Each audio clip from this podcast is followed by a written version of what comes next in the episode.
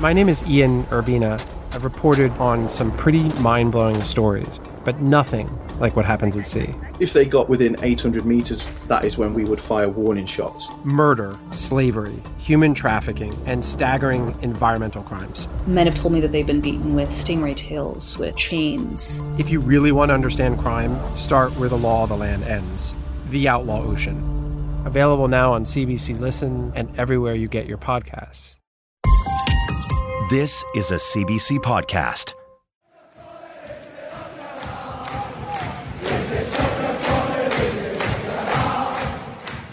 If you search the word coronation on Twitter or TikTok, this is the video that comes up over and over. It's a crowd of football fans singing at Hampden Park, a stadium in Glasgow, Scotland.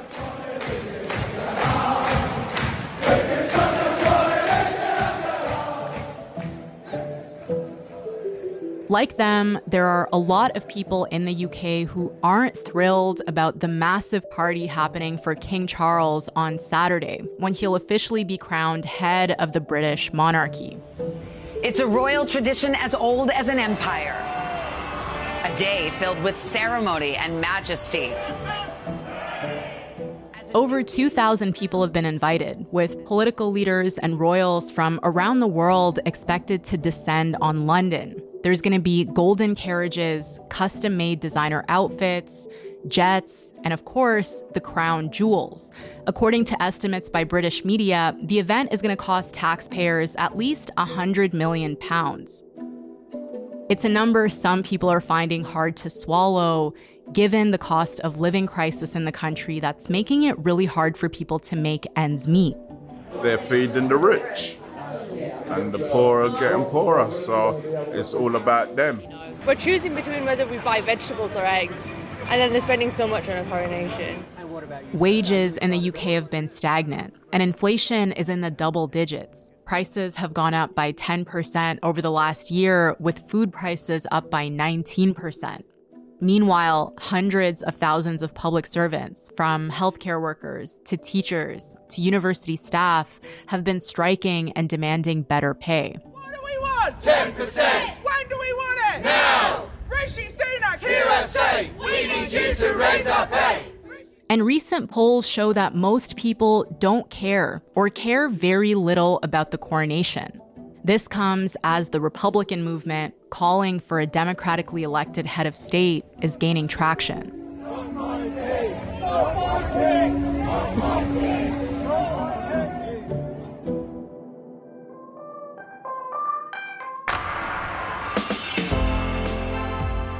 This week on the show, we're going to dig into why and what that might mean for the future of the royal family. My first guest is Anna Whitelock, a professor of the history of monarchy at City University of London and a royal commentator. And later, we'll hear from Femi Oluwole, an activist who's been a vocal critic of the coronation. I'm Tamara Khandaker, and this is Nothing Is Foreign.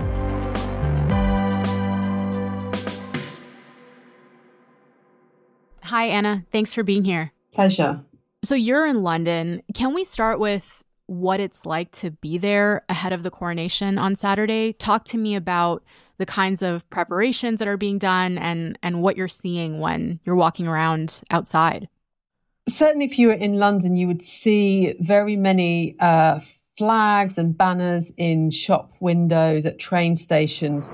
The rehearsals are firmly underway. And the coronation hype has begun, with themed bus tours, specially made cocktails and royal sweet treats all on offer. So the kind of commercialisation of the coronation is in full swing, and certainly around near Buckingham Palace, the flags are up of the United Kingdom and also the other realms, including Canada. Makeshift television production offices are being erected, and television studios around near Buckingham Palace. Westminster Abbey, of course, is closed now, and there's a big security operation around that. So you would certainly see the sights of an upcoming big royal event. Perhaps what you wouldn't hear are particular notes of enthusiasm or people talking expectantly about the coronation. Right. And what do we know about what's actually going to happen? What is it all supposed to look and feel like on Saturday? So really, it's about two big processions and then the ceremony, a procession from Buckingham Palace to the Abbey, and then arriving at the Abbey just before 11 o'clock when the congregation would have been gathering for the last couple of hours. And then the coronation ceremony itself, which will go on for about 2 hours, and then a larger procession back from the Abbey to Buckingham Palace, where there will be the much anticipated balcony moment where the King and the Queen will appear, and I suspect so too the Prince and Princess of Wales and their children. And then there will be a massive, I think it's 6-minute flyover from the RAF. So there'll be a huge air display. And then the rest of the weekend is more people-focused. It's about public get-togethers and the pop concert. And this is, of course, the first coronation since Queen Elizabeth's in 1953. As she passes up the nave of the great cathedral, and the cry, "Vivat," rings out from the scholars of Westminster School. How is this coronation going to compare to the last one in terms of size and grandeur? Well, it's quite deliberately shorter in length. The procession is also shorter. The number of members of the congregation is smaller.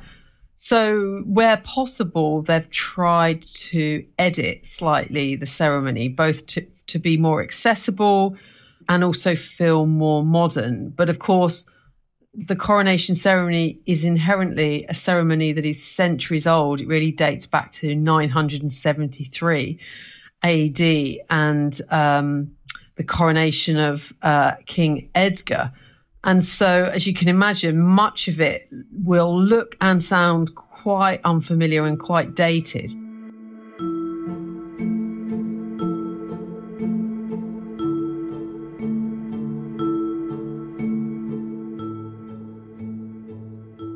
How much is King Charles's coronation going to cost the public? Well, we don't yet know. We won't know until after the coronation, but estimates are certainly in excess of £100 million, some as high as £200 million when you think of security and so on. So it's a phenomenal amount of money.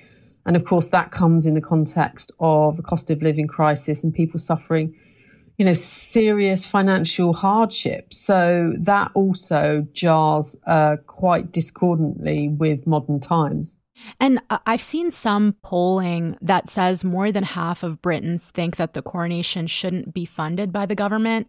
And this is, I think, also interesting in light of these revelations by The Guardian recently that King Charles's personal wealth that amounts to £1.8 billion. Why is the cost of the coronation covered by the taxpayer and not by the royal family itself? Yeah, I mean, it does seem odd and hard to justify. I mean, really, the simple fact is the monarchy's head of state, and therefore, in that sense, it's a state occasion, and he's played for by the government. But, you know, as you say, it seems very, very odd that just at a time when revelations are emerging about not just the wealth of the crown, but actually the king's own personal wealth, much of which he has gained by profiting from the fact that members of the royal family don't pay inheritance tax. And so there does seem this real disconnect and a real anomaly between the fact that he is so rich, mm-hmm. but his subjects, as it were, are being asked to pay for his coronation. You alluded to public opinion around this earlier, but there have been some polls recently that suggest that there's a lot of apathy around this coronation. A recent YouGov poll commissioned by the group Republic found 35% of the people surveyed said that they did not care very much about the coronation. 29% said that they did not care at all. What do you make of those numbers? I mean, it's not surprising. You know, for some people, the coronation is a hugely exciting occasion to be celebrating and to be immensely proud of as a marker of Britain's place in the world and its heritage and its identity. That, of course, for many people, particularly those who have Caribbean heritage, would say, you know, this is a monarchy that's founded on colonial violence, and the fact that we are applauding and celebrating the survival of this relic, as they might have it, is outrageous. So there's a spectrum of opinion, and the polls are beginning to show that. And of course, particularly among the young, there is a real sense that, you know, this is not the head of state that they would want.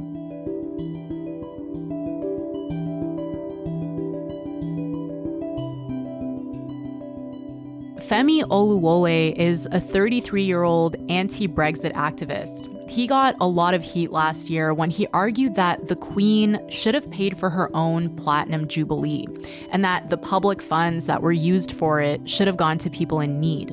We talked about how he and the people that he knew felt about the coronation. We don't care. We just don't. I mean, the country is in a state of crisis, and watching King Charles get an extra crown isn't really our top priority right now. So among young people in the UK between the ages of 18 and 24, the number of people who were surveyed in that YouGov poll who said that they cared very little or not at all about the coronation, it was even higher. It was 75%. So why do you think young people care so much less about the coronation? Well, often the royal family is very much linked to the values of the UK. That's what the people who defend the royal family say that it represents. And suffice to say, the royal family has not been really demonstrating the values of millennials or Gen Zs. And if you think about things that have happened in the recent couple of years, you've seen, well, obviously there's the issue of Prince Andrew not exactly being the shining star of progressive values and the rights of young women specifically. Then there's the issue of what happened with Harry and Meghan. They haven't stood up to the racism that they've received in the press. There's the fact that they've refused to apologize for the colonial legacy of slavery. They're just not representing what young people value at all. And not to mention, young people have a lot more going on than, again, King Charles's jewelry. Yeah, and I guess young people are also now much more informed than they might have been in like 1953 about the royal family's history when it comes to slavery and colonialism, and culturally Britain's also a completely different place. Yeah, I think it comes down to education, as you said, the availability of information. I know even when I was growing up, history education was just World War I, World War II, invention of medicine, Industrial Revolution, basically stories about how white British people won wars and invented stuff. It was nothing about what we did that might have been potentially questionable in the past. Nothing about slavery, nothing about even Ireland, to be fair, which is one of the reasons why the issues around Northern Ireland and Brexit took us by surprise.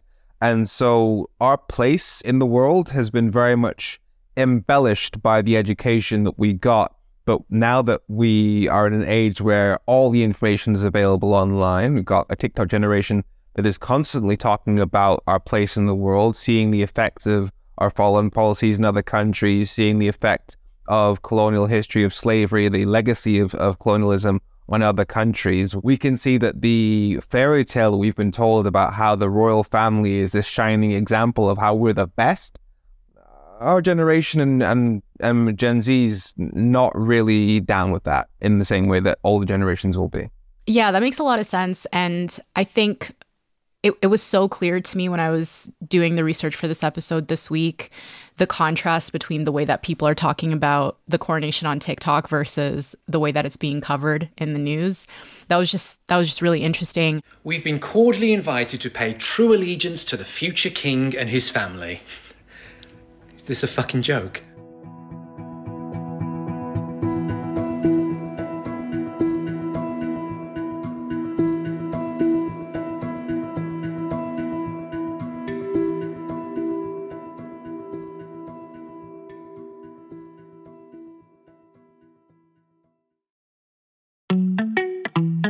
I'm Nala Ayed, host of Ideas. In this age of clickbait and online shouting, Ideas is a meeting ground for people who want to deepen their understanding of the world. Join me as we crack open a concept to see how it plays out over place and time and how it matters today. From the rise of authoritarianism to the history of cult movies, no idea is off limits. Ideas is on the CBC Listen app or wherever you find your podcasts. I'm wondering, what about Charles himself? Is there something about him versus Queen Elizabeth that makes people less interested in his coronation? I think The Crown, the Netflix series, hasn't really done King Charles many favors. I hug who I love, particularly when they are affected by the selfishness of others and need cheering up. Who are you referring to? Camilla. Why would I care about her? Because I care about her! I mean, lots of people were already on Princess Diana's side, but this made it even more so. And I think on top of the fact that we saw what happened with Harry and Meghan and the utter refusal of him as the patriarch within the family to come out in defense of Meghan and in opposition to the massive racism that she experienced in the British media, shows that they're basically defenders of the status quo, because they'll go out and defend themselves, they'll defend their reputation, but nothing to actually stand up for the values that the Gen Zs and the millennials would want him to stand up for, because essentially silence is complicity. Also, when Queen Elizabeth had her coronation, she was coming into power at a very different kind of time, right? It was post-World War II, and no one really knew much about her. She was this romanticized figure, a young woman, whereas with Charles, he's been around for a long time, and people know a lot about him and have an idea of like what he stands for. Do you think that's true? Yeah, I think that's a major point. I mean, the never complain, never explain attitude that has existed in the royal family for a very long time, that worked back when politicians and celebrities weren't as vocal on every single aspect and every single day in constant communication with the public, which you're now essentially obliged to if you're in the public eye via apps like TikTok, Twitter, etc.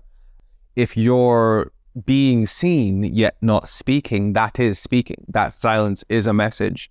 And so he can't hide behind the same veneer of royalty that his mum did. And you alluded to this earlier, but what's going on in the UK economically and culturally right now that might be impacting the public sentiment around this coronation? Ooh, where do you start with that one? Okay, what's happening with the UK economy? So the government's official experts, so the Office of Budget Responsibility, says that we're facing the sharpest fall in living standards since about 1956. So things are not going well. I know everything's not going well globally, but like even compared to other G7 countries, we're doing pretty badly. And we're seeing recent polls have shown that, last year it was 1 in 4. This year, estimates of 1 in 7. Basically, millions of families are skipping meals in order to keep their kids fed because food prices have gone through the roof. Things are not going well. We've had a winter where many people were simply unable to heat their homes because of the cost of energy. It's going badly. And as far as trust in our institutions to help us out of that, trust in government, trust in the system, that's really not there. I mean, they've dropped the pretense of actually really caring. That's kind of gone. You had Rishi Sunak during his leadership campaign basically bragging to Conservative Party members about how he took money away from quote-unquote deprived urban areas. I managed to start changing the funding formulas to make sure that areas like this are getting the funding that they deserve, because we inherited a bunch of formulas from the Labour Party that shoved all the funding into deprived urban areas, and that needed to be undone. I started the work of undoing that. And we had Liz Truss, the previous Prime Minister, saying that it was fair to give rich people more money back in terms of tax breaks. And even just the idea that I'm mentioning 3 separate Prime Ministers in the last year just shows you the chaos. There's nothing that can really be relied on. And so people are not really confident that the politicians are going to help us out of this. The other thing that I just wanted to quickly mention, the top economist from the Bank of England recently said that people need to just kind of accept that they're poorer. You don't need to be much of an economist to realize if what you're buying has gone up a lot relative to what you're selling, you're going to be worse off. So somehow in the UK, someone needs to accept that they're worse off. How was that comment received? When the Bank of England, so synonymous with the banks, tell you as people that are experiencing the worst poverty crisis since the 1950s that you just need to accept that things aren't going so well, especially after that same Bank of England recently raised interest rates, which has made things even harder for people. That went down like cold soup. It was not well received at all.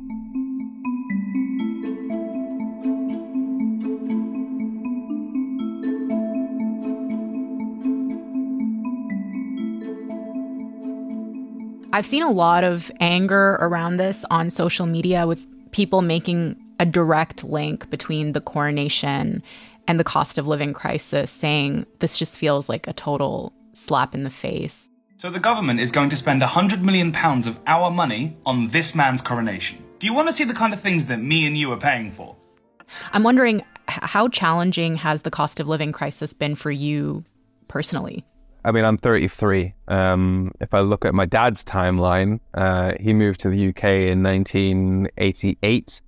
By the time he was my age now, I was 4 years old. So on his timeline, I should have a four-year-old kid entering school. And right now I'm living in my best mate's spare room, paying rent to him. The idea of owning your own place for a lot of millennials without having to essentially get into a relationship and then move in with them, it just seems like a distant dream. And so people, and then you add to that the rise in cost of food, the rise in energy bills. It's just ridiculous. And we get the finger pointed at us by the government, but they're the ones making these decisions. We're being called lazy, or just, if you don't buy as many Starbucks, you'll be fine. No, you guys basically managed to pay for your houses with pocket change, and yet you're complaining that we're not able to buy our own places right now whilst you trash the economy, as in it is literally the generations above us that trash the economy.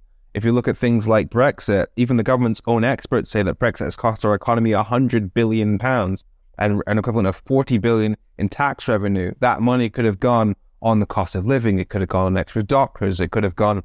I mean, food would be less expensive if we hadn't created trade barriers between us and the place where we get a third of our food. There's a strong element of intergenerational conflict here, which is getting more and more tense. There are obviously still a lot of people who do care about the coronation and they're excited about it. What do they say in response to the criticism that this is costing too much? Well, they'll say that that the royal family brings in more money than it takes, that the coronation will pay for itself, that all the pomp and circumstance is worth it because of the tourism pounds that we get as a result. But quite frankly, it's a matter of where that money ends up going, because it may bring in gross GDP, but the UK is pretty much, I think, roughly the fourth most financially unequal country in Europe. That money does not reach people at the bottom. That makes sense. I've heard supporters of the royals say that the money that's being spent on the coronation is a drop in the bucket when it comes to the cost of living crisis. What do you think of that argument? The question is, how many drops are we going to take? I mean, it's not like this is the only royal event. We've had several events in the recent years, and it's part of a wider problem of government misspending money on things that are not national priorities. I mean, you said yourself, people do not care about this coronation, so that little bit of money could go elsewhere. If you are grasping around down the back of your couch just to find extra coins to pay the gas bill, then every little penny, you want to know that it's being spent in the right place. I'm curious, I wonder if you can explain this to people who are not in the UK and who don't understand the kind of obsession with the monarchy that some people in the UK have. Like, whenever there is some sort of scandal involving the royal family, their defenders will come out in full force, like with the Meghan and Harry revelations, for example. And even, you know, when the Queen died recently, it was impossible to criticize her without being attacked by royal supporters. And like, yeah, for people who've never been in the UK, who may not understand the concept of continuing to bankroll and support this family who have all this wealth and power by birthright, what is it about them and this tradition that some people in the UK are so attached to? I don't know how the indoctrination happens, but I know that for me, the Queen growing up was a part of our identity. I mean, especially because she was so inoffensive in the sense of she was just this figurehead and she was on our money, etc. And so she was just part of what it meant to be British. As I've grown up, it's just that veneer is kind of worn off it, especially when you see, A, the money that they have, B, the money that most people don't have. But yeah, people are fierce when it comes to defending the monarchy, because they almost say that if you question the monarchy, you're not really British, you're being unpatriotic. What do you think about the idea that this is central to being British as someone of Nigerian descent living in the UK? Yeah, the idea that you have to support the monarchy in order to be British is very, very problematic, especially when you consider that some people will have ancestors that did not exactly benefit from the monarchy and the empire that the royal family essentially is the head of. It's difficult because I think the fact that they've never apologized means that it's difficult to move past it. Like, obviously, King Charles, Harry, William, not responsible for slavery. Get that. But you are sitting at the head of an organization that very much was. And it would be nice just to show, just so that we can, so that you can come with us into the 21st century, we recognize that that was wrong and we haven't seen that. So they've invited the public to swear allegiance to the king. How do you feel about that? I think it's an absolute joke. We had a Tory MP, James Cleverly, on the TV today saying, well, it's so great that this that the King Charles has decided to open this opportunity up to the public. It used to be a very exclusive function that was only available to the House of Lords to declare allegiance to the monarch. Actually, the king has decided to kind of open this up, to give everyone the opportunity to. No one is forced to. No one has to. No one's going to be checking. If you want to do it, and I will, great. If you don't want to do it, fine. I'm sorry. Are you trying to sell the idea of bending the knee to the king as some major step forward in civil rights? It's genuinely mad.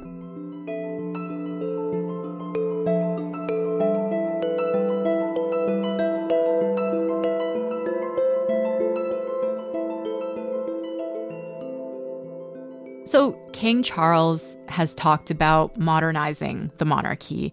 Is there anything you think the royal family could do that would make them more relevant? Or now that it feels like people are at least talking about the potential end of the monarchy more regularly, especially since the death of the Queen, would you rather see a future where the monarchy just didn't exist? I think there's a way in which the monarchy could exist. That wouldn't be as problematic. As I said, if they actually espouse the values of modern society, that would be a good start. I think their finances should be ring-fenced so that they only get to spend the money that they actually make, i.e. through tourism, ticket access, etc., that sort of thing, so that we don't have that connection between the taxpayer and their gold. I think there should be a severing of the ties between them and the politics. So I don't want to see the monarch spouting off propaganda lines from the government every year or so. I think that just puts a sour taste in people's mouths. And they need to actually take responsibility as an institution for the damage done by colonialism. I know they're scared of opening that door in terms of reparations, but that conversation needs to be had. Otherwise, you're just on the side of the establishment. And yeah, I think there's ways to fix this, but they're just not doing it yet. Yeah. Femi, thanks so much for being so candid. I really appreciate it. My pleasure.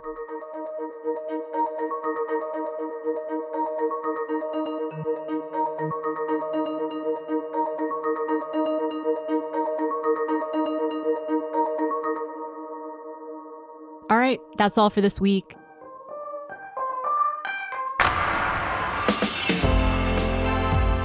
Thank you so much for listening. Our producer this week is Vivian Luck, and our sound designer is Graham McDonald. Special thanks to Konstantina Varlakostas for help with this episode. Filling in as senior producer is Joyita Shengupta. The executive producer of Nothing Is Foreign is Nick McKay-Blokos. Nothing Is Foreign is a co-production of CBC News and CBC Podcasts. Our theme music is by Joseph Shavison. You can find us on Facebook and Instagram at CBC Podcasts. I'm Tamara Khandaker. Thank you so much for listening, and I will talk to you next week.